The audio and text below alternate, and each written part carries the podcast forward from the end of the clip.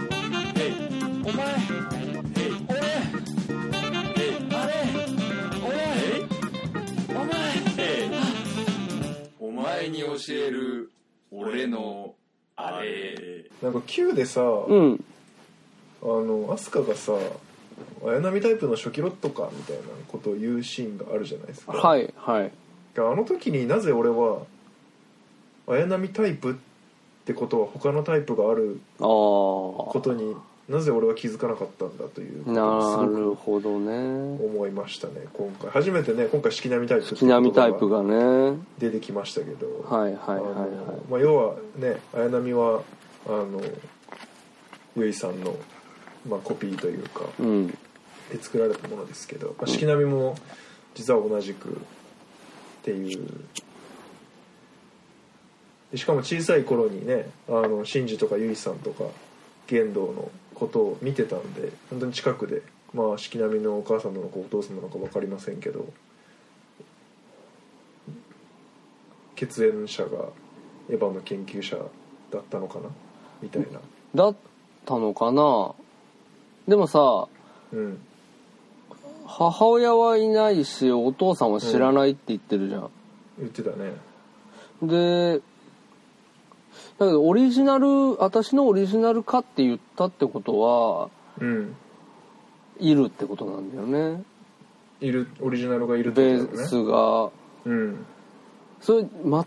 全く明かされてないよねそれは分かんないんですよね何なのかうん、うんだしまあ今回のその設定として一応綾波タイプの初期ロットのナンバー6はうん以前の綾波の記憶がなかったじゃないですかなかったですねってことは記憶は引き継げないと同じはい綾波はいタイプのコピーの人たちでも、はいだからまあでも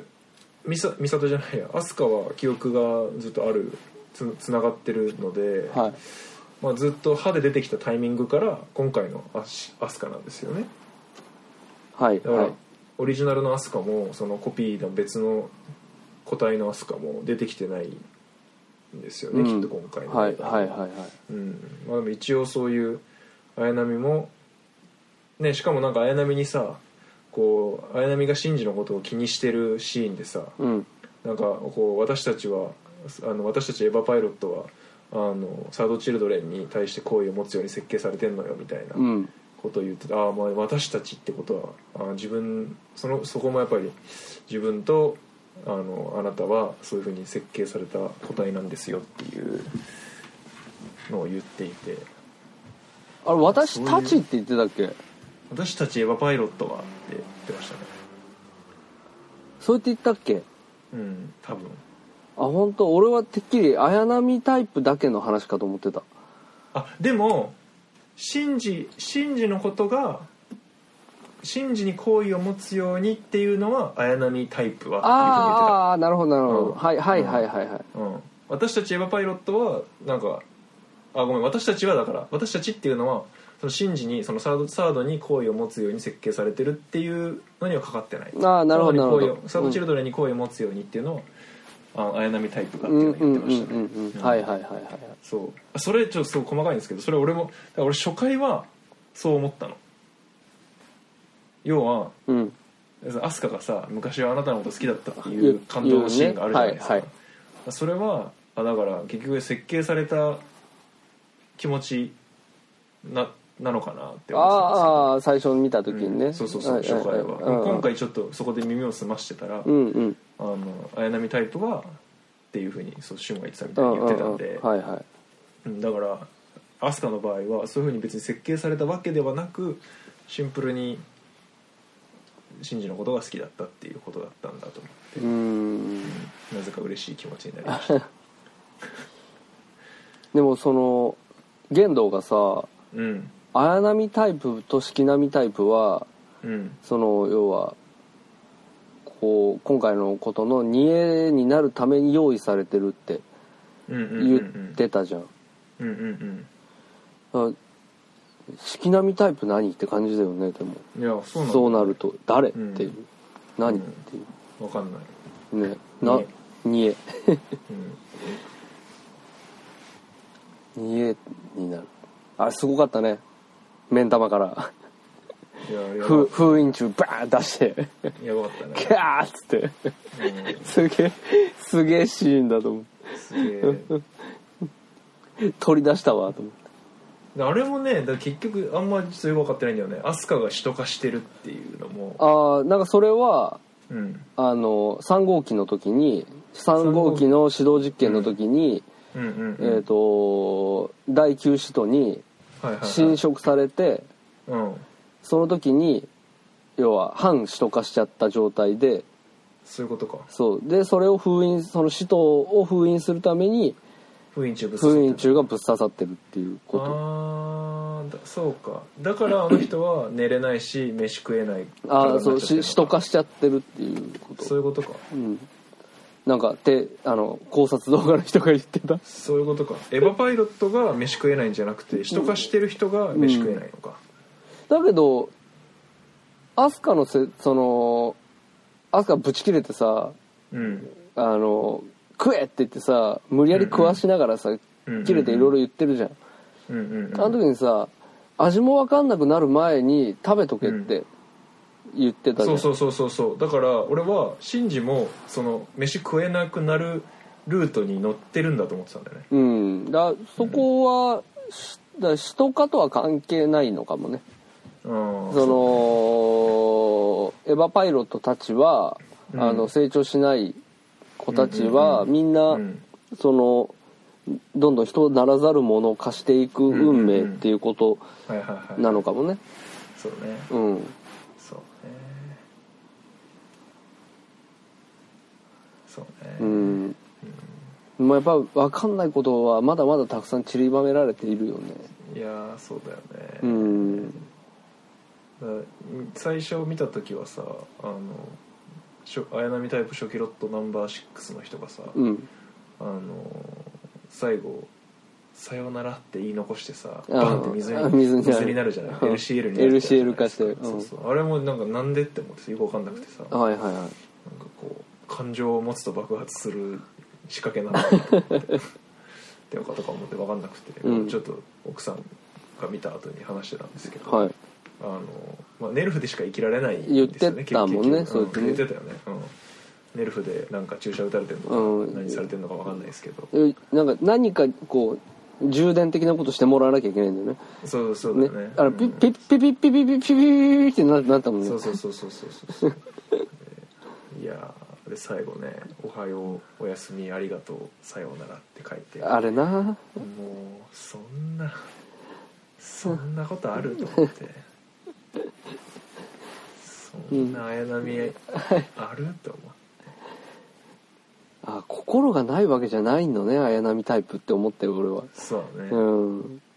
初期ロットは心があるとうん、でアドバンスと綾波シリーズには心がないらしいねあのー、私有のないそかうそうそうそう完璧な生命体完璧な完璧な生命体アドバンスと綾波シリーズあのーアダムスの煮えになるそうそうそうそうちょっとアドバンスと綾波シリーズのこうあれも見てみたかったわけですけどねどんな感じなのかちょっと見れなかった残念でしたけどどういう挙動なのかああな挙動ねア挙動ドアドアドバンスと綾波シリーズが確かにアドバンスドア綾波シリーズは全然あれだもんねフィーチャーされてなかったもんねそうそうそうそうそう、ちょっと見たかったですけどねあれよくわかんないのがさその、ブンダーの仲間たちうんブンダーの仲間たちうんとあの最後に出てきたエヴァうんあの、マリの8号機に食われまくるエヴァたちああ859101112みたいなそうそうそうバンバンバンって出てきて どんどん壊れるやつ ガンガンガンガン食われて終わりになるっていでうもう出て出てくれ来た来たそばから食われるっていうね、ああれあれはなんかあれなんでしょうブンダーの仲間たちのうん、その要はえっ、とブンダーはさうん初初号機で起動してるじゃんはいはいはい手記初号機だったね、うんだからその手記たちなんだよねあそういうことなんだななんかぽぽいんだよなんか、あそうなんだ、うん、でうんあのーそうで考察動画の人が言ってたんだけど、うん そればっかでごめんあのー Q でさうんえっ、と9号機エヴ9ァ号機9号機あのー初号機にそっくりのやつかなえあ13じゃなくて違ったかなあのー侵食してあのーアスカが2号機爆発させてあーこはいはいはいはい殺されるやついるじゃんはいはいはいあれが本当はブンダーのうん手記あそうなんだだっただになる予定だったやつだってなるほどね、うんそいつがなくなっちゃったからうん初号機ぶっ刺してさ飛んでたんだうんなるほどね細けーなんから設定ららしいよどうや設ら、定細けー、うん、ブンダーの仲間たち3体いたもんね結局そうそうそう2番艦3番艦で4番艦もいるはずって言ってたらブッ下からズボーって出てきたねあブのッサーあのってやられてたなんかドカーンとかじゃなくてさブッスーっていう感じがまたあれはさすごかったねよかったねよかめちゃったくちゃかっこよかったねいやー、あのあの子も俺すごいね今回良かったあのー激ヤバなんですけどみたいな激ヤバですそうそうそうあのよ子かったねあの子名前なんて言うんだっけねあの子はね、んえー、だなんだなんだっけ北上みどりああ緑うんみどり名前呼ばれたこの人劇中でどうだったか ねかこの長ラッチ以外名前呼ばれたような気が するね陽動よろしくナガラッチだけだよね。ナガラッチとマヤ。うんそのながらあ違う間違えた緑そのなんか、まあ、これはすごくうわった見方だし、なんかすごいうんおっさん臭くてあれかもしれないけどさ、うんなんか、そのより若い世代っていうさその、今の目で見るその、うん若い世代の子たちうんうん。の感覚っていうかさうんうんそう文句も垂れるしさ、うん。うなん、かこう言わなくていいようなこと言ったりとかさはいはい、そのこんなの嫌なん嫌だーとか言いながらさあのブンダーブンダーでさその3番艦三番艦にぶち込んでいく時にさ、はいはいこのこのまま突っ込むみたいなことをはいはい。うん三沢さん言ってドーンってなってる時にさ、こんなの嫌だーとか言ったりとかさ、うんうんうん。するじゃん。で、うん最後の最後でさその、シンジのことをうん打とうとしてさ、うんうんう。うんん、だけどまあこうあのーさくらがうん結局打ったりなんだりしてさ、ね 怪我怪我をすれば乗らなくていいみたいなね、そうサイコパス俺サイコパス気味なことそうそうでも俺あれをあそこはね感動したね、うんあそこは感動した感動しちゃった感動したうんさくらのそのスタンスというかねう、うんんもうかなりかなりぶち切れて飛んでたけどうんうん、だけどそのんなんて言うんだろうこう真珠への思いとかさ、うんそうだよねわわかう分かってるんだけどだけどどうしようもないっていうそのん、感じとかね人間臭くてすごくいいなと思ったんだけど、いやその時に緑が最後の最後でさ、うんもう明日生きることだけ考えるわみたいなことを、はいはいはいあ言いますね言うじゃん言いますね、うん、そのなんかその、まあ、おっさんからさおっさん、うんおっさんがそんなこと言ってなんだって話なのかもしれないけどさ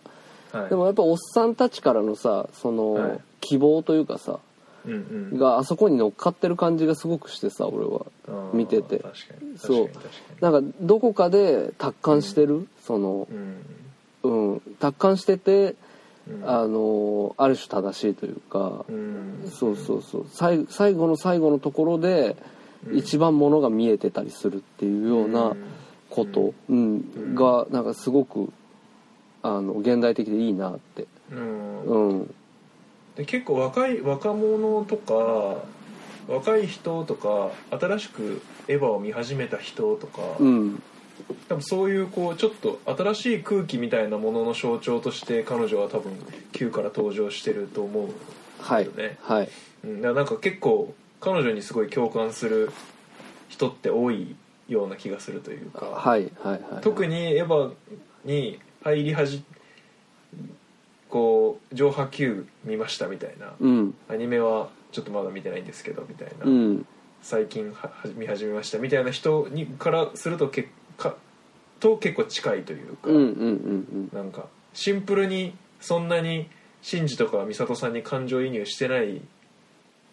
難しいけどしてしてない人ほどうん彼女に近しいというか、うんうんうんうんうんまあそういう感覚でだで徐々にこうこう美里さんとか「エヴァンゲリオン」とかうんシンジ」とかっていう気持ちに少しずつ寄っていくみたいな,、うんうんうんなんかそれで達達観していくというか,、うんそこはなんか結構気持ちいいキャラクターだなとう思んうんってうんましたね、うんうんあの人すごい大事なキャラク大ター事なキャラだよねうんそう、 Q 見た時はさうん、なんかエヴァっぽくないじゃんすごく、僕ない僕ない、うん、みんなさもう本当にこう、なんか決死戦でさもううんあの最前線でうんうんガチガチじゃんもうんうんううんガチガチででみんなガチガチでガチガチじゃん共有共有してるじゃんガチガチをガチガチを共有してそるうそうそのうん、その中でさやっぱお、その温度感が全く違ったじゃんそうだねもうマヤとかガチガチだからねそうもう前なんかもうガッチガチじゃんガチガチだよねそうそうそうあのーだからなんて言うんだろうマヤがうん多分俺たちぐらいの世代の感覚っていうかそうだねそうだねそのブリッジになっててうん下の世代のこともまあなんとなく理解はできないこともないし、うんでだけど上の世代からの薫陶を受け続けてきた結果はいはいそうあのそうならざるを得ない環境っていうのは分かるしみたいな今時の若い男はって言でっちゃう言っちゃう感じ、んそう、んその最後の昭和っていううんそう昭和最終期生まれ特有のなんかいはいブリッジ感がマヤにはあるし、はいうんやっぱそうでやっぱそその、ね、キャラクターの対比もすごく面白いし、そうだうねんうん、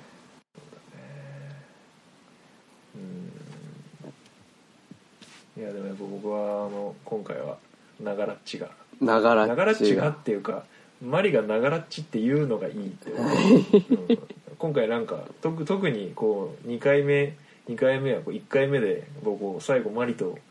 マリとはマリとシンジルートだっていうのが分かっちゃってたから、うんうんうん最初から結構マリにマリにこうマ気リ持ちに感情移入気持ちが寄りすぎて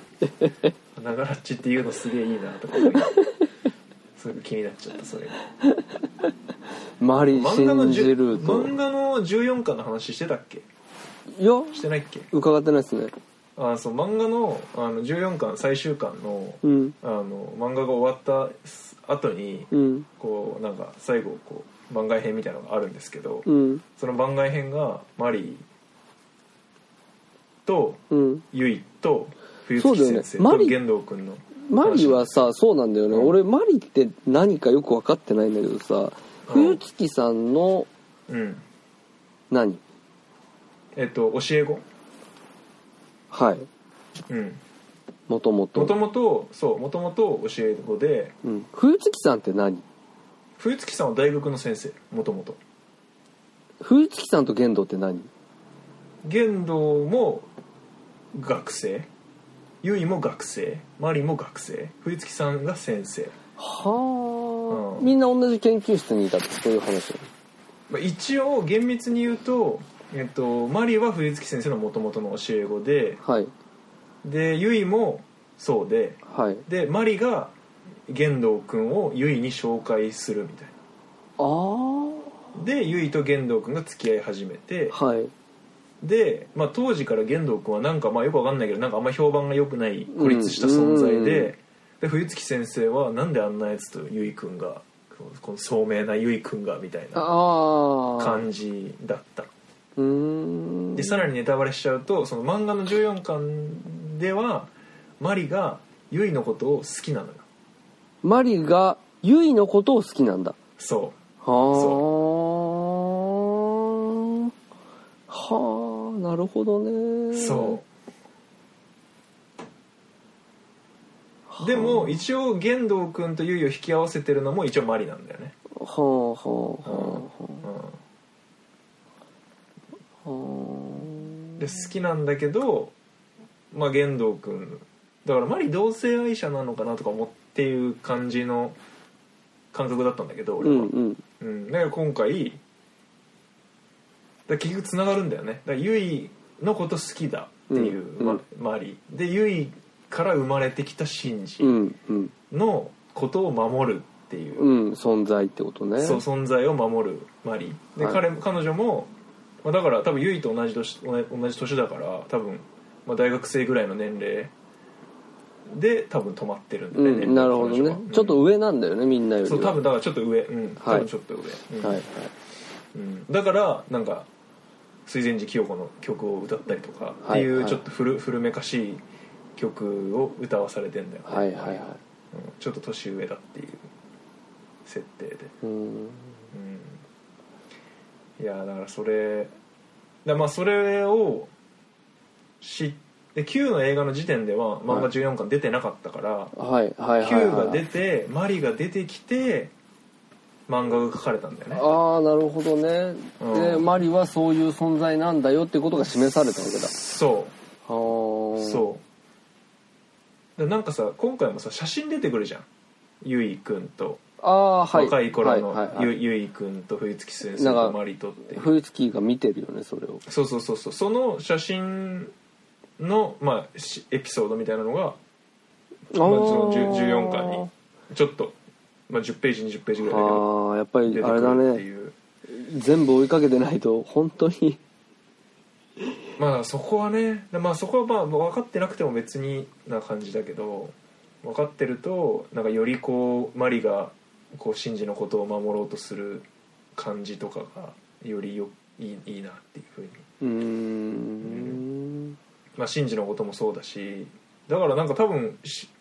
ひあのね飛鳥のこと姫って呼ぶのも、うんななんか多分あるんだな知ってたんだろうね自分が多分もう大学生で飛鳥はまだ幼少で、うん多分その頃から知ってたんだよねアスカのあまあ、ーオリジナルアスカの存在をなるほどねはいはいはい、うん、多分ねこれはまあちょっと分かんないけどあーで姫っていう呼ぶし、まあ、彼女のことを必死で守ろうとするしみたういな、うんん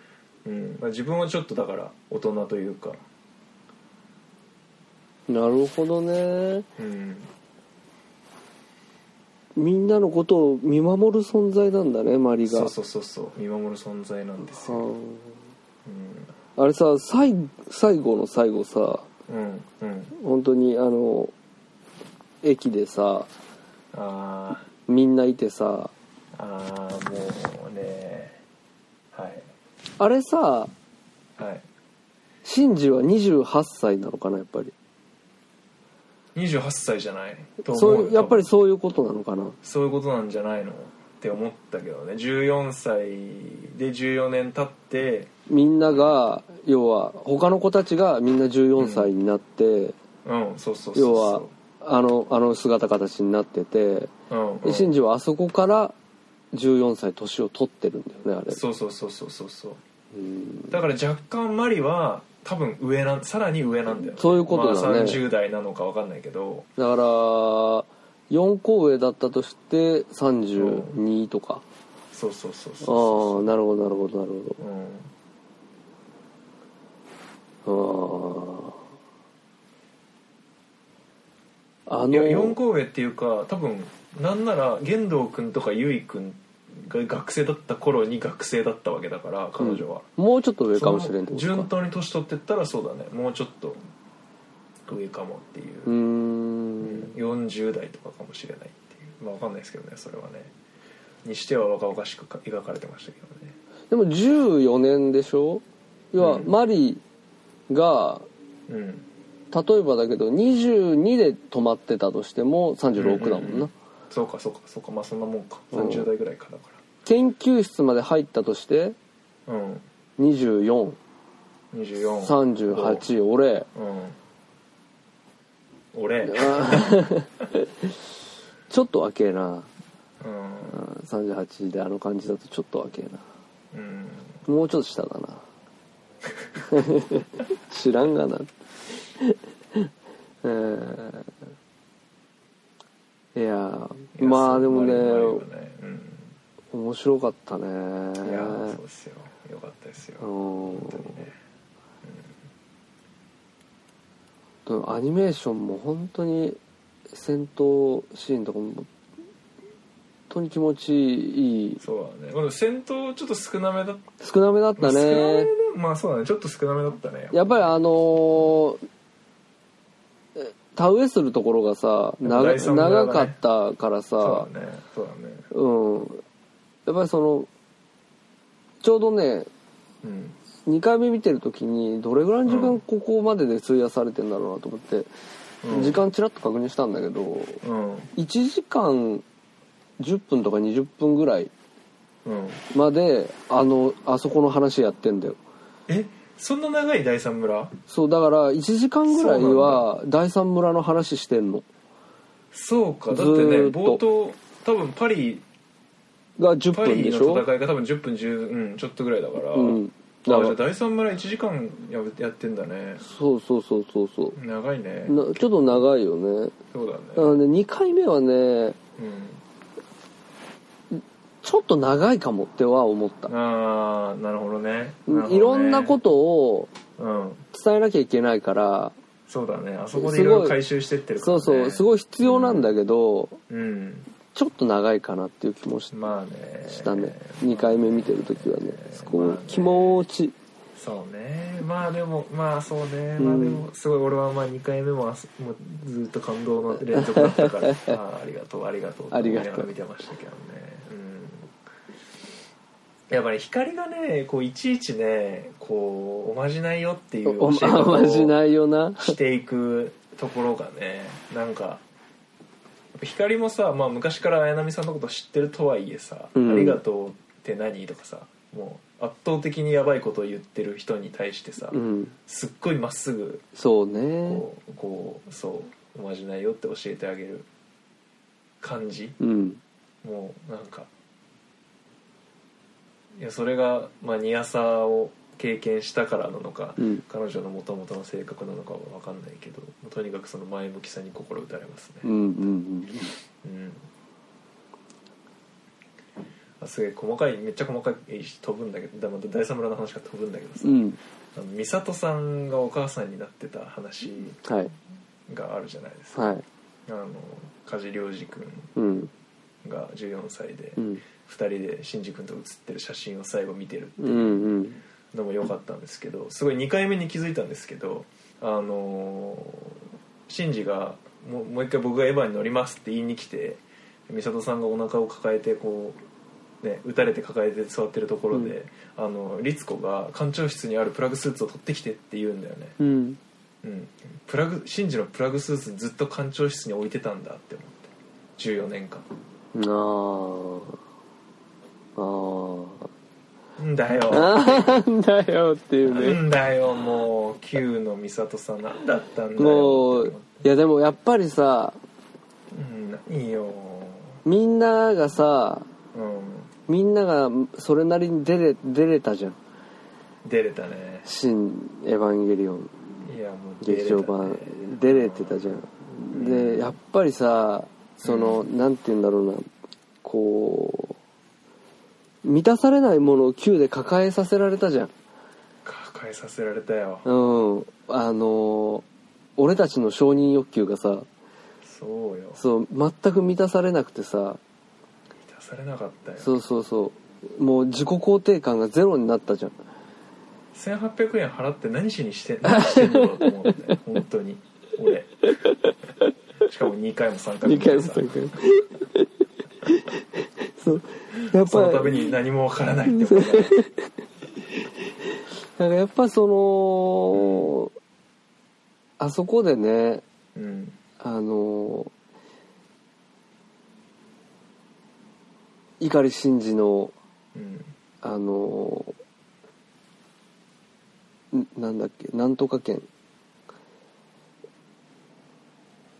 なんとか県なんとか県って言ったかなななん要はこう保護観察する立場は私なんだっていうことをさああ管理管理管理あ私の監督管理下に私の管理下にいるあありますすみたいな、うんうんはいはいはいそれは全ての今後の彼の行動の責任を私が取るということですはいはいはいはいで言うじゃん、言うねうんもうもう俺あそこでもうボロボロだったもうボロボロだよねそう俺の承認欲求を満た満たしてくれてありがと うなんかそのねその前にね信じは信じて美里さんが背負ってるもの半分僕が引き受けるよそうそうそそういうまあねあんだけねボロカス言われた信二もやっぱり美里さんのことをやっぱりリスペクトしてるし、うん愛情があるし美里さんに対してそういうことを言うっていう、うねうん、でも美里さんがお母さんになってたっていうのもなんか幾分あるんだろうなと思うけどね、うんうんううんうんん最後もさ美里がこう一人で文太で突っ込んあーでいく時もはいさはい律子律子にさ生き残った命を子供たちを頼むわみたいな、はいはい子供はいたちをって言うんだよね、うんまあ、それはだから信二とか、そうだあねの自分の子供とかのことも含めてだと思うけどうん、やっそうぱね俺ね1回目の時はいそこのシーン見逃したのめっちゃ大事な シーンだねいやそうだ大事なシーンだねそうめっちゃ大事でめっちゃ感動するとこなんだけどだけど、うんあの話はそれがなくても終えるでしょまあまあまあそううん感動の度合いが減るだけの話でまあまあまあ確かにそう確感動の総量が減っただけの話で、はいはいうん、そうそうそうそうだけど2回見た時にいかんかったなと思った、かにあでもよかったね2回見てそそれう これこれ聞いてなかったのいかんかったらよかった2回目見といてってすごいそれは思ったう、うんん、それ2回見てよかったですよ、うんなんかわか律子もね分かったやれるだけやってみるわみたいなことそうそうそううそんうそうまたいいよね律子がねそのやれるだけやってみるみたいな感じなんかベストを尽くすだみたいなああベストをうん尽くすわかかにそうだベストを尽くすわかううんん、なんかそのその感じね自信はないみたいな感じがいいよねそうそうそうそれは律子っぽいよね律子っぽい逆にそのちゃんそとちゃんと言うっていうそうちゃんそとう事実ファクトを言うからそうそうそうそうそうそうそう、科学者っぽいベストを尽くすわそう言ってたよね、そういや本当にもうあそこからの感動の波すごかったなそううんなんかこう1回目見ててさだねあの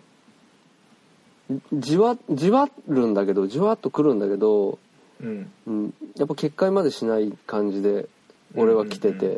ううんんありがてえとか思いながらもうんうんう、うん、あぶんだぶち上がるすげえいいとか思ってても、うんうんなんか、うんうんやっぱあの玄道と最終的に対峙したところからの、はいやっぱり波がやっぱすごくて、か俺はね、うん感動の波が、うんうんうんうんまあね安こう安っぽいメロドラマなんだけど言ってもね、ああいうのはさなんかそのエヴァの見方としてはちょっと違うのかなとか思ったりするけど、でもやっぱりダメねああいうのねうんまあ分かりやすくねそうだよねそうそうそうんまあ親子でありそうん最大の敵でありみたいうなうんやっぱお父さんとのねその、美里さんがさその、俺2回見たのに2回ともさにうんちゃんと、ちゃんと受け取れてないんだけどさうんうん美里さんあの時さ真珠にさうん息子が違うね父親が息子にしてあげられることはうん肩を叩くか殺してあげることだけだってああ言いますね家事が言う家事の受け売りだけどってうんうんうんうん父親がって言ってたよね息子にちいや息子に父親がしてあげられることって言ってた反え対逆逆じゃないあれ反対うんなんかすごい違和感があるの2回ともすごい違和感があってうんはいセリフにはいはいだからどう俺が勘違いしてんのかうんうんうんなんか受け取ってるものが真真反対なのかいまだによく分かってないんだけど、うんうん息子に父親がしてあげられることなのか息子が父親にしてあげられることなのか、うんうんうんなんかその肩を叩くか殺してあげるっていうことだと、息子に父親がしてあげられることな気がするじゃん、え逆じゃない息子がお父さんの肩叩いてあげるんじゃないそうそうそうだから息子に父親いやあじゃあ息子そうだ息子が 違う息子が父親がに父親にしてうんあっげられることっぽいよねそうだよねって言って言ってたと思うよてっ言ってたて言ってたと思うそうかだから俺がなんかうまくこうあれなんだろう聞き間違えてんだなそれはじゃあ多分息子が、うん、父親が息子にじゃなくて息子が父親にしてあげられることはだったと思うよそれはだったかなはい多分そうだと思いますそうそう要は反対になっちゃうとさなんうんうかんちょっと変な話っていうかさ、いやそれ逆だった逆だとねうんなんか変な話だもんねなんそかうそうそうそうそうそう絶望的な話っていうかうんうんうんでもなんかちょっと仮にね仮にそれが逆だったとしたら、父親が息子だったとしたら父親が息子にしてあげられることなんだとしたらうん、うん、要は何にもないっていう意味なのかなっていう気もすんのああなるほどね要はできやしないんだから何にもできないんだっていうこと、うんうんうんっていうことなのかなとかうんあお思ったりとか、あなるほどねうん、なんかその、うん、ダメなんだあそこもうそ感動しそのたそのその前でさあそこもがねうもうさくらにも緑にも、うんあの美里さんにも真治にも、みんなに感やられちゃってるから感動しまくっててさはいはいあの2回とも2回とも感動しまくっちゃってさなんかうまく聞き取れてないんだよね。あーで「おいやあでん?」もって思っちゃう毎で回もあそこはあの息子が父親にしてあげられることはだったと思いますああかなかな、そうかんそそうかこはまあ、うん聞こえてた気がするうん俺も、うん、そうやそうなんだよな、あー俺ねああそこもすごい好きだったあのー玄道がさうんあのーなんて言ったかなあ違うあそうそうゆいに会う前にうん槍がここに届くかみたいなああ残念だって希望の槍そうがあのビレの槍なんて言ったかねガイウスの槍じゃんガイルスの槍そうそうガイルスのガ槍イウスガイウスガイウスガイウスの槍、うん希望の槍カシウスと絶望の槍ロンギヌスロンギヌスそしてガイウスの槍、うんガイウスの槍そう、うん、いやビレの槍とか言って言ってたじゃんその槍がさ、そう届く届くかうん残念だって言う,、言うじゃんなうんなんか、うんなんかすごいいいなと思ってあ残ー残念だたったそれ、うんと一言だけうんうんう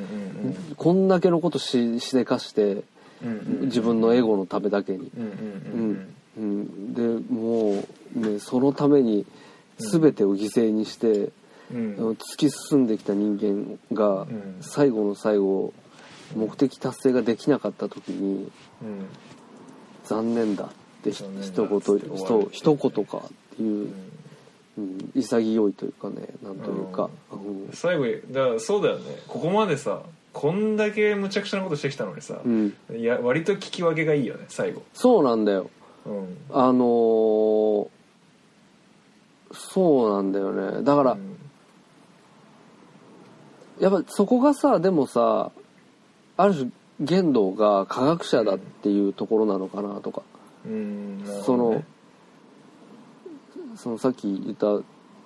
律子さんがファクトしか語らないところがいいみたいなうんのと似てるっていうかそのん玄道がさうんそのゆいのありかに気が付くじゃんはいはいはいそこにいたのかってずっとそこにいたのそうそううんだあれのさそこはさ、うんどこシンジって真珠の中だよねシンジの中ってこと、うんはいはいはいはいそうだよねうんそうだから「エヴァンゲリオン」の初号機の中にいたわけじゃないっていうかさうんそうだそよねうそうそうシンジの中にいたのそうでそれを気が付くことができなかったそのおお前をこの計画に取り込むことが、あの正しいのか否なのか最後まで判断がつかなかったみたいなこと言ってたじゃはん、いはいはいはうい、ん、だけどそのうんその間違い間違いって言っていいのかどうかわかんないけど、うんうん、なんかそのことに気がつくその気がついて、ううんんそしてなんかこう悟って最後一言「うん残念だ」って言ってうん消えていく感じがうんうんあしかも最後さ電車から降りるんだよね剣道が、うんうんうんうんなんかげ電車めっちゃ使われるよねあーエヴァンゲリオンって確かにねすごい象徴的だよねはいはいはいあの第三村のさ図書館とかさ、うおん風呂とかも全部電車だしさあなんかこうやたらこうやたら電車だったなと思ってあーやっぱ今今までもさシンジが映画でさ逃げ逃げちゃうところとかもさ、電車ねこう電車であどう出てくるじゃーんそうだねそういうこう心の精神のなんか象徴みたいなこう精神世界みたいなうのをん電車で描く、描く映画だったなってあいあうーなるほどねその電車から最後降りるっていうのがなんかこしょ最後すごくう象徴的そう象徴的だなと思ええああなるほどねう、うん確かにねうん電車電車だねうん、電車なんだよ結構大事な大事な場面とか大事な場面っていうかまあ基本こう真珠の精神せ世界みたいなだっうん電車だ大体ね電車はいはいはいはいたなと思ってああ確かに確かになんかそのちょっと玄道君が諦めるちょっと手前のタイミングぐらいでさ「うんあのエヴァンゲリオン13号機」と初号機が対峙してる時にさ「あのこれは力で決することではない」っていうふうに言うんだけどあれなそのはい玄はい道はい君はいこれを力で決することではないって言ってる時のエヴァンゲリオンの姿勢がこうやってんだよこれは力で決することではない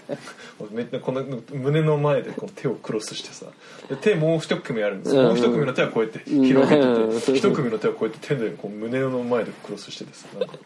なんか面白いよね神々の遊 び今を持て余した神々の遊びみたいな ちょっと笑けるっていでうあれさずーっとあの位置にあったでしょ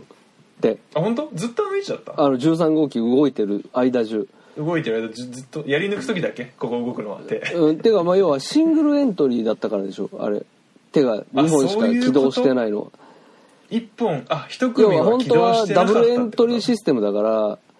ダブルエントリーした場合のみ4本の手が動くんじゃ4ない本動くのあそういうルーでル限度しか乗ってないからあこの起動してない時のしまってあったそうそうそう場所がここなんのかなみたいあなそういうこと知らんよ知らんけなるどほどねそうででね俺ねすっげえなんでだろうなって思ってるんだけど、うんうんうんあのーアスカがさ、うんしシト化してさうんうわーって刺そうとした時にさ13攻撃、13攻撃が起動してさドルンって動くよねいきなでりバシャーンってやるじゃんうんあの時点でさ13号機には誰も乗っていないんだよね、お父さんまだ乗ってないの乗っていないあの時は乗っていないはあ乗ったのか冬月にあそこブンダーのこと任せてあとは任したって言ってもう乗ってんのかあれうんもう乗っててなん何か何かしらの乗ってての人あそうかそれまで待ってたんだだそうそうそうそう騙し討ちをしようとしてあれ待ってたんだあそうそうそうそうそうそうそうなんで動くのって思ったんだけどそうかそうかもうあの時点で乗ってんだあれそうそうそうその後ね確かマリが首都玄道君の狙いはこれかっていあそうそうそうそ言うって使た徒から化したアスカをあれするためにうんそうそうそうあういうこああそうかそうかそうかそういうことか、うん乗ってんだあれうんで最後ねもう船の中には冬月先生しかいなかったから、そうだよねそうだようね、ん、しかも冬月先生も最後水にうなんっいちやゃう LCL になっちゃったよね悲しい結末でしたね、エル結界密度が高すぎるって言ってたよねうん、そうね L 結界密度が高すぎるとひ人は水になるっていう、エル結界うん、だがそもそもっていう話から小赤小赤がそういうことなのかなと思ってたけど要は人が生きられないうんうん、うん、要はサードインパクトが起き、うん起きていや俺それニアサーだと思ってたんだけど多分シュートのはい話はいはいをは聞いくとニアサーの後にサードが起きて、うんまあ、とそれも途中で止まっちゃったんだけど、とはいえ大地が怖化大し地てが小化したと浄化された小化した大地は、えー L 結界密度が高いくて高い人が生きられないはいはいはいはいはいであの南極のあそこはもう小化のもゴうンゲみたいにな濃って度てが、はいはいそうそうそうそう超濃度が高いから、まあ、冬月先生はそこでは、まあ、あの人普通の人だからうん生きられなくて、L 結界密度が高いところにずっといたからバシャンってなっちゃったのかなと思うーんう、うん、だからニアサニアサーとかサードサードかサードの後に人がたくさん死んじゃったのも、結局エロ結界密度が高まりまくってそうかそううかそうかいた人たちがみんな水になっちゃったのかなとうーん思ってました、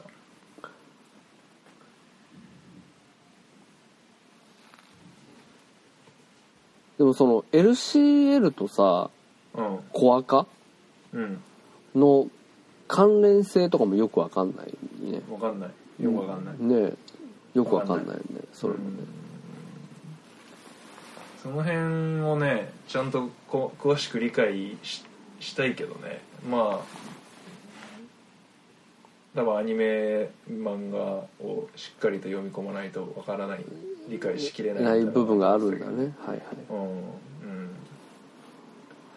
だから俺一回見た時はさあのー綾波のさ綾波の最後とさ、うん冬月先生の最後がさ、うん同じだったじゃん同じだったねブシャンって水になるっていう、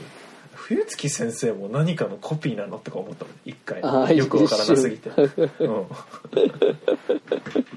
冬月先生もなんか俺冬月タ イプなの冬月タイプなのって冬付きタイプなのかと思ったけど、まあ、もうちょっと帰帰ってその疑問を妻にこう投げかけてみたらうん「いや冬月先生は人で、うん L 結界密度が高いところにいたから水になっちゃったんじゃない?」っていうああなるほどね、うんなるほどねはい、解説してもらいましたけど、はいはいははいい、だからそうまあ、マリはだからあの半リリス半リリン半分エヴァンゲリうオンだから、んうんもうあの L L 結界結界は関係ないんだよね関係ないという、うんそうだからあのあれなんだもんねあくまでも Q の最後でうんあの3人あそこ歩いてられるけどうん、人間はあそこ歩いてられないんだもんね人間は歩いていられないんですよ本当ははい、であの3人はもう3人ともやっぱりチルドレンだから選ばれたチルドレンだからそういうこと選んででいられるということですね、すんげえ細かいんだけどさうん、あのー一番最初のパリの紫外線の作戦の時にさはあのー封印中の上にさいはい DDD なんとかなんとかなんとかがさうんこう降りるじゃん降りますね降りるじゃんでガションってなるじゃん、はいはいで「じゃちゃんじゃちゃんじゃちゃんじゃん」って言っててあのー、マヤがあの「手を動かせ!」とか言いながらガーってやってんじゃんやってる時さ、ますねうん一瞬だけさ、うんそのあのガシャンってなったやつの足が映るんだけどさ、うんあの足すでに侵食されかけてるんだよね L え LCL に赤くなり始めてるのあーなんかあったかも、うんちょっと染み出てるみたいな感じだったよねしそうそう要はこう侵食されてる感じこうはいはいはい徐はい々に赤くなり始めてるはいはいはいはい細けえ確かに確かに確かに確かにだから徐々に小化してきてしまっているという、そうもうそれこそさその細けえって思ったのさうんうん、あの俺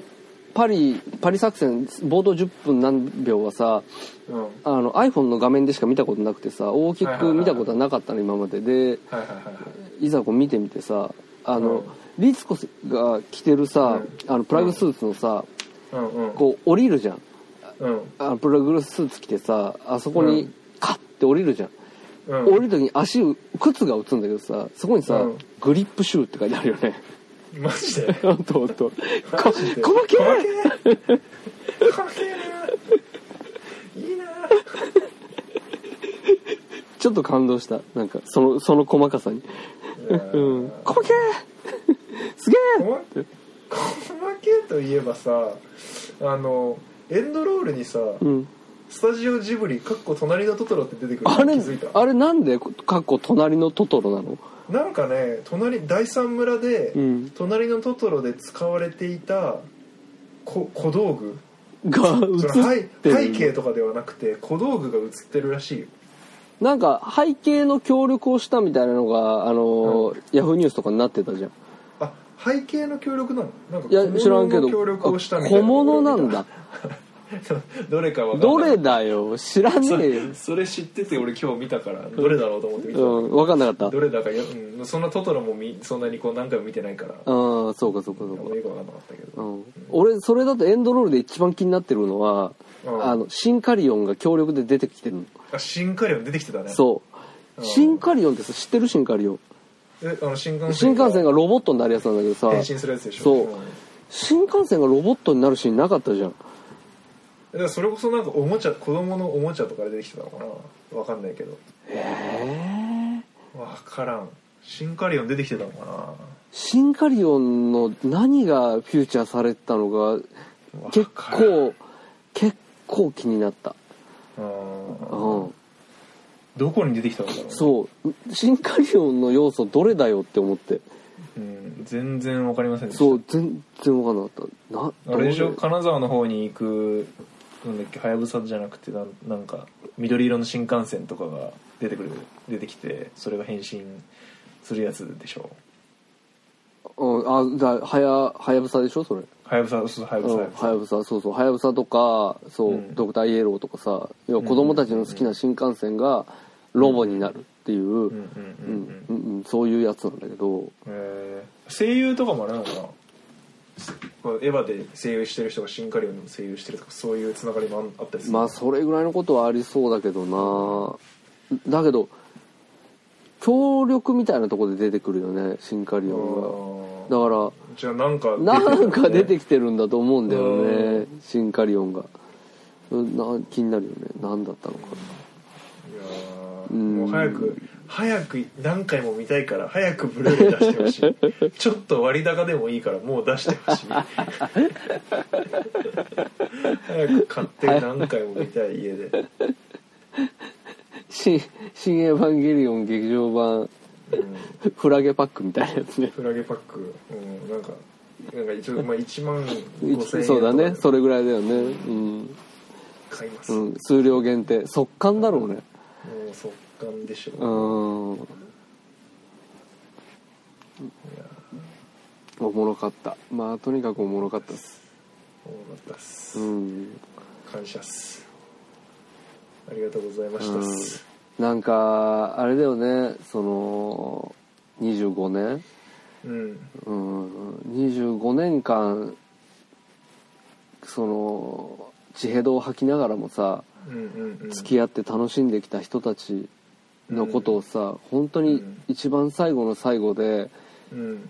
羨ましいって思わせてくれたよねそうだねきそうだね、うん本当に本当にうん、うん、魂が浄化されたんじゃないいや浄化されるよ本当にじほ人類保管計画だよエヴァファン保管計画エヴァファン保管だよねまあ俺もさ言うて25年前のテレビをリアルタイムで見てみたいなことはしてないからうさ、ん俺うもんうんだからそういう人たちの本当に気持ちは本当には理解はなかなかできないけど、うん相当、ね、僕らですらこう思ってるんだから、うんやっぱり、うん、その時からのファンの人たちはうんすごい、すごい気持ちになってるでしょうね。なるほどねうんうんでもなんかうまく肯定もできないかもしれないよねまあねちょっと混乱もあるかうらん混乱そう要は今までうん、うんその知恵度吐かされてきた分さうんななんて言うんだろうねこうそれこそさうんもう冷血非道のうんあの鬼教官みたいな人がさうんうんうん、なんか本当に最後の最後急に手のひら返したみたいに優しくなったみたいなさうん、うんいや待てよってあの時ぶぶん殴ったことはなしにならないよでもみたいいなや本当にこれでいいのみたいななあそういう気持ちもなんかもしかしたらあんのかなとか思っちゃうからねそそううそだねうそう分からんけどねそれはもう分からん話だけどいやいやまあまあまあまあほんとあとさちょっと最後あそうどうぞごめんちょ最後最後じゃなくてもいいんだけど,、うんどうぞあの「エヴァンゲリオン13号機」がさ、はいとた対峙してる時にさ、はい13号機がなんかさその第三神東教師のシーンで、うんなんかビルの上かなんかに座ってるシーンがああ薫君の座り姿と酷似しているっていう気がしてあのはあ薫か君が片膝立てててる感じねそうそうそうそうそうああある酷似しててうんかつあと剣道のその振り返り小さい頃からの振り返りのシーンで、うんピアノが好きっていうのが出てきてははいはいはいはいはいはいはいで最後の最後ああ梶梶良二が出てきて渚司令ね渚司令って呼んでてうん渚司令問題ねいや渚司令言動君司令って思うって思ったんですけどうん俺はなんか解説動画なんかありましたうんえっ、と正直ああったんですよあったつい見ちゃってあった分かんなさすぎてただうんうんそれも納得しがたいところもあるなと思ったんだけどうんそれは俺,、うん俺もどっちかっていうとお前の考え寄りなの、なんか気持ちも含めてだけどその解説動画は、要は空白の14年間の間に、うんえっ、と渚薫君はうん要は家事と一緒に、うんその海洋研究所はいはいはいはいをビレにその設立し直すっていうか海洋研究所でやっていたことはをいはいはい反ネルフ組織としてビレっていう組織を立ち上げるっていうことをそのはいはい空はい白の14年間の間にしていたと。はいはいはいはいで、えっとあそこはあのー要はアディショナルインパクトの、うんえっとゴルゴダオブジェクトの中での話だから、要は精神世界の中での話であってでえっ、とあーあの13号機渚と司令って呼んでるところはねそう13号機と初号機に関わっている人たち、うんの魂を一人ずつ浄化してっていると。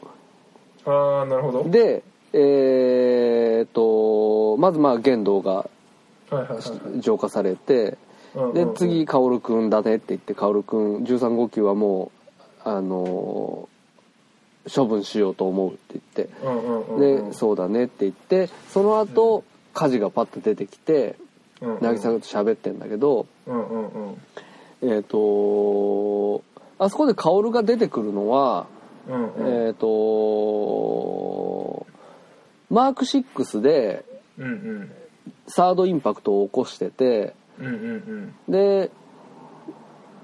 えー、となんつったかなサードインパクトを起こしててでそれをカジが止めたうんうんことで、その、薫の魂の中にそのサードが起こった時点で、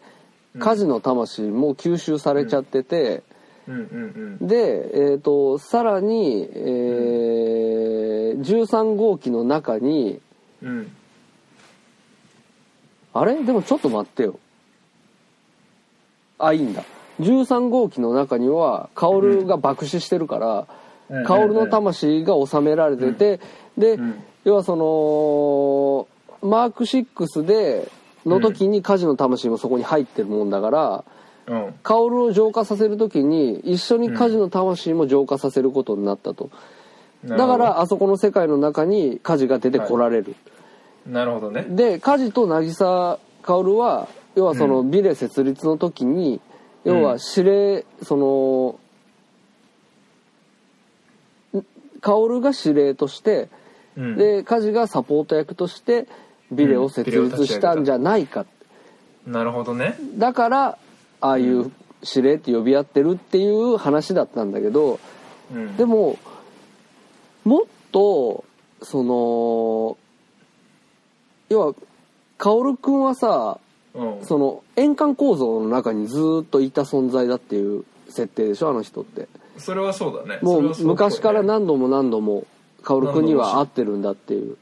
そうシンジシンジシンジああ間違えたそうシンジにはここで会ってるねとそシうンだあよねなんかシンジ言ってたじゃんシンなんジかをシンジを幸せにしたいための存在だもんねそうそうそうそうそう、うんで、うんその円環構造の中にうんいてで、なんて言うんだろうなその何度も繰り返していくその円環構造みたいなのがはいなんかそのある種、えー、と世代的な話うんうんうんとつながるのかなとか俺は思って。世代そうお要はシンジがいて玄道がいて玄道の前に誰かがいてっていう、それをたどっていくとあーうん実は最初に薫っていう存在にたどり着くのかなみたいなああなるほどねみたいなことを思ったんだけどうんまたそうするとでも梶さんがなんでじゃあ出てくんだって話になっちゃうから、うんうんうんやっぱりそっちの方が正しいのかないやわかんこいうやまあわかんないけどね座り方が一緒っていうなんかこのだけの話なんでっていううね、んうん座り方が一緒でピアノが好きっていうそんなその共通点みたいなのがうんなんかうんなんかこう言動のなんかこうなんていうのこう言動自体はあでこう優位の優位と合うっていうし自分のエゴのためのこう人類保管計画を進めてるんだけど一方でこうえこう言動のなんかこうもう一人の魂みたいなうのんうんがうこんうんう信じをずっと幸せにしようとしているみたいな思っているみたいなそうそう全然自分の自分なんだけど気づかないところうんうでん信じを幸せにしたい言動の魂みたいなものがこう薫君としてこう表出してそのそれが円環構造の中でずっとこううん言動の気気づかないところでうん自分の息子を幸せにしようとしているみたいなことが起きてるのではないかとうん勝手に思ってましたけど、まあでも、うん、俺もそれもなくない話だと思うんだけどななんかなんて言うんだろうなそのた例えばそれそのなんていうの渚薫っていうそうの、ん円環を続けている人間っていうのが、要は「エヴァンゲリオン」っていう話とリンクするとか、うんうん要はそのうんうん初期アニメからうんアニメダメだったで、えーあーとそうそうそうそうそう漫画ダメだった劇場そ版うそダうメだそうっそうたでうん進撃に来てその、ってっていうそのリン円環構造と。はいはいはいはいそうそうで同じことを何回も何回も繰り返してダメでダメでダメでこの話っていうのがさ全然話変わるんだけどさ、うんうんお前あの窓まぎ知ってるま窓まぎみみ見て見てた見てた見てましたっけ見てましたけど俺はそんなに見て、ま、ま頑張って見てなくて、うんちょあの妻がめちゃくちゃ窓まぎ好きでああそうなんだうんで窓まぎの話ってさうんそういう話っていうかそうだねそうそう穂村ちゃんゃんがひひたすら円環構造の中はでいはいはいはい繰り返し続けてて幸せにしたいって思ってるっていう,、うんそうだねなんかその話とすんげえ近いなみたいな、いや近い近いだからそうしだから薫君穂村ちゃんなんだなんだそそうそうなんだよそうなんだよ俺はそれすごい思ったの。ことなのではみたいなそう薫話をしてま君した穂村ちゃん説あるなと思ってうんだからで薫君穂村ちゃん説があってでそれはなんか元をたどるとなんかその碇玄道っていう存在とうんうんうんイコールみたいなはいはいはいことになっていったりするのかしらんみたいなそうだねみたいな話は思うよねなんかおちょっと思ったりはしたよねそうだね、うん想像ですけどうんっていうかさもうさその空白の14年間がわからなすぎて さこう好きな好きに考察ししまくれるよねそうそうそもうそうそうう何でもありみたいな、何でもありでもう多分描く気もないんでしょうきっとうん空白のないでしょ14年間うねいをやもうそれはないでしょそれは皆さんのご想像にお任せしますで しょうね、きっとだってもうその何考察動画とかだとさ要はその9のうん9じゃないわ「歯」のうん次回予告うんの数カット分をうんその数カット分で14年間を理解するっていうさああ もう偉業あ歯のえ歯あそんな予告に14年間のところが入ってるってこそうあの要は初号機がとうんあの使徒使徒封印用呪詛文様の、うんうんうんあの石柱みたいなやつにあの、うん槍で貫かれた状態で、うんうんなんかこう保存されてる絵とはいはいはいはい絵とかいなんかなんかいろいろあるみたいなんだけどで、うんうんうんあとそのあの美里さんが、うんそのなんとかなんとかでなんとかなんとかでみたいな言うじゃんあの次回予告の時に。うんうんでそれの言葉とうんでその14年間をあの、考察するっていう。ああそれ見なきゃ、んちょっと歯歯の一番最後のワンカットずつちょっと見てってみてよそうかちょっと歯はちょっとあんま見てなかった9ばっか見たから最近うんかになんからしいですよなるほどね、うんそうなんだそうそうそうそうそうするとなんかその14年間のことが少しわかるみたいですけどね、なるほどね、はちょっとみ改めて見返したいと思いいます、そうですねはいやーい、いやー素晴らしかっ素晴らしかったですねたありがとありがとう ありがとうエヴァンゲリオンうありがとうございます、うん本当にもっと関わっとけばなーって思思ったねいやーまあそうね、うんまあでも何度もこれからアニメ見てもいいと思うし、まあそうだよね、めっちゃ大変だけどねそうだよ前半はいいけどね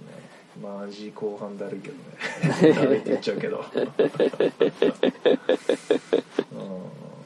あまあうんでもなんか「エヴァンゲリオン」と同じ時代に生まれてよかったって思ったああなるほどねエヴ確かァンにゲリオンねが現役というか、まあ、要は安野さんが現役のこの時代本当にあのー同時代人ってやつですよねそうそうそうそう、うんそうだよねこれずれうんてたらね楽しみきれないうん文化だよね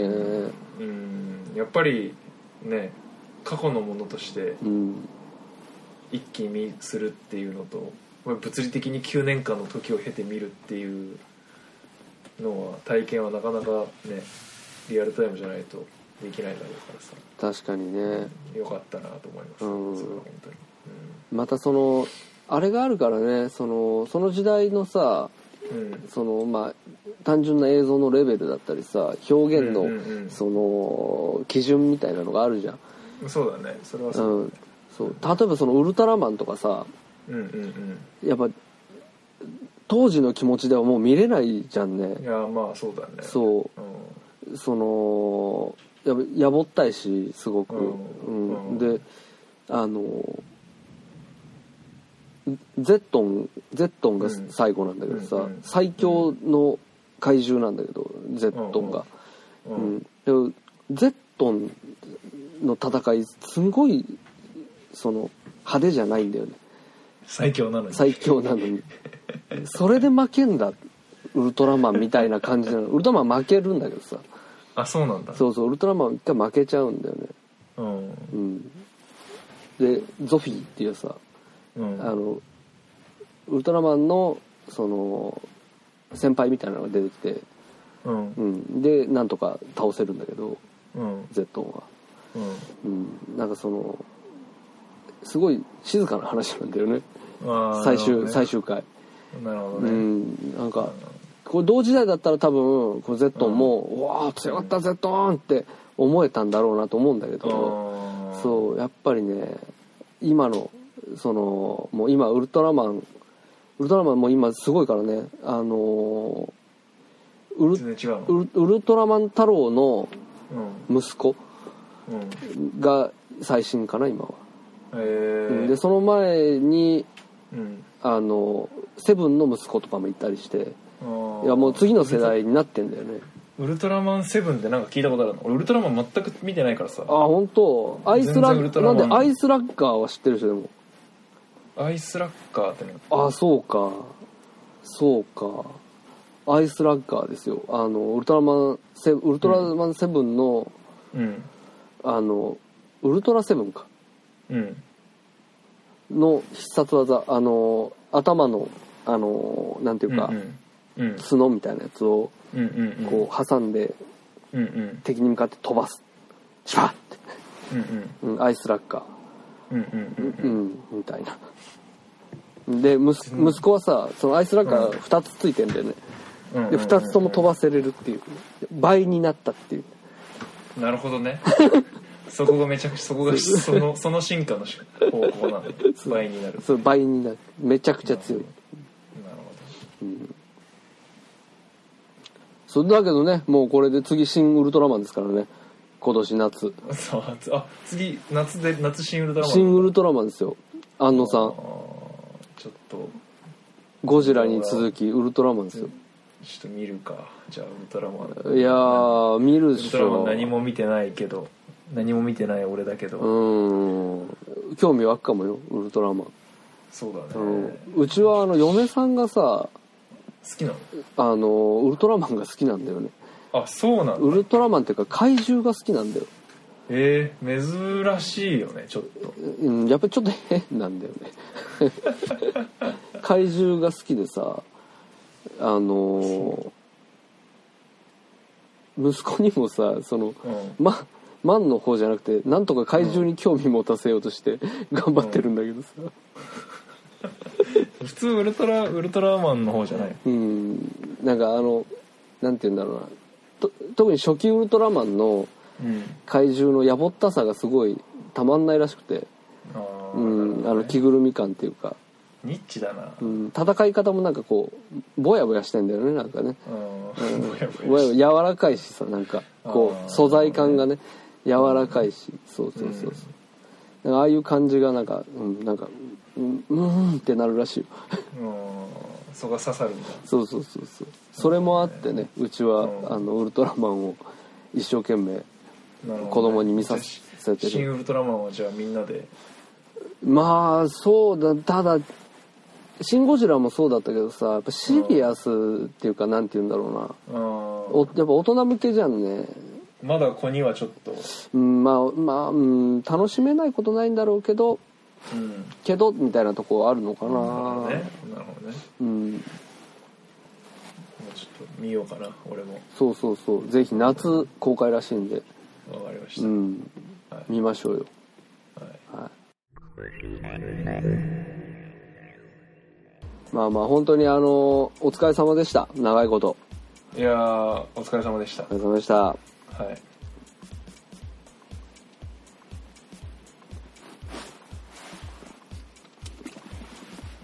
やばいねもう1時じゃん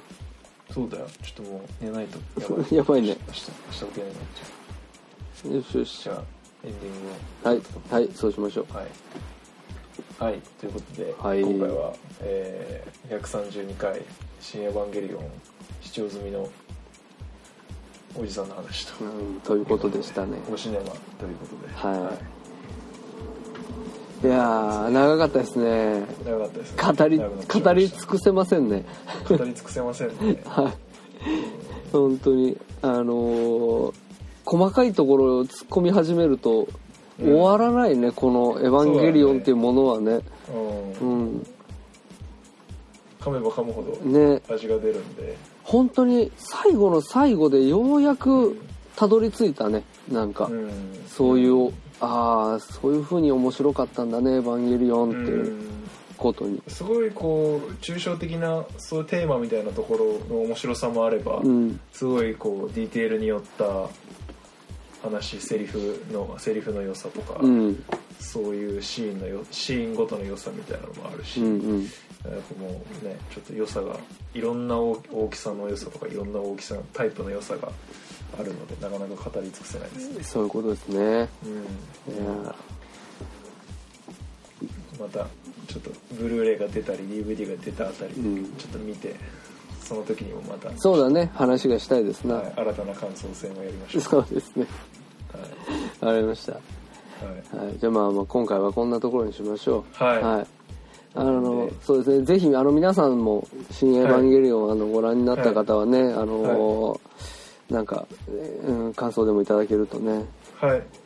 嬉しいなと思いますけどねちょっとカオルくん。そう薫君何者なのかっていうのはみたいなところのなんか、こう答えをね、ちょっとこれじゃねみたいなのがあれば。うん、教えていただきい。たいですね本当に、はい。思います。はい。あはい、よろしくお願いしますりがとうございました。はいありがとうございましたさよなら。さよなら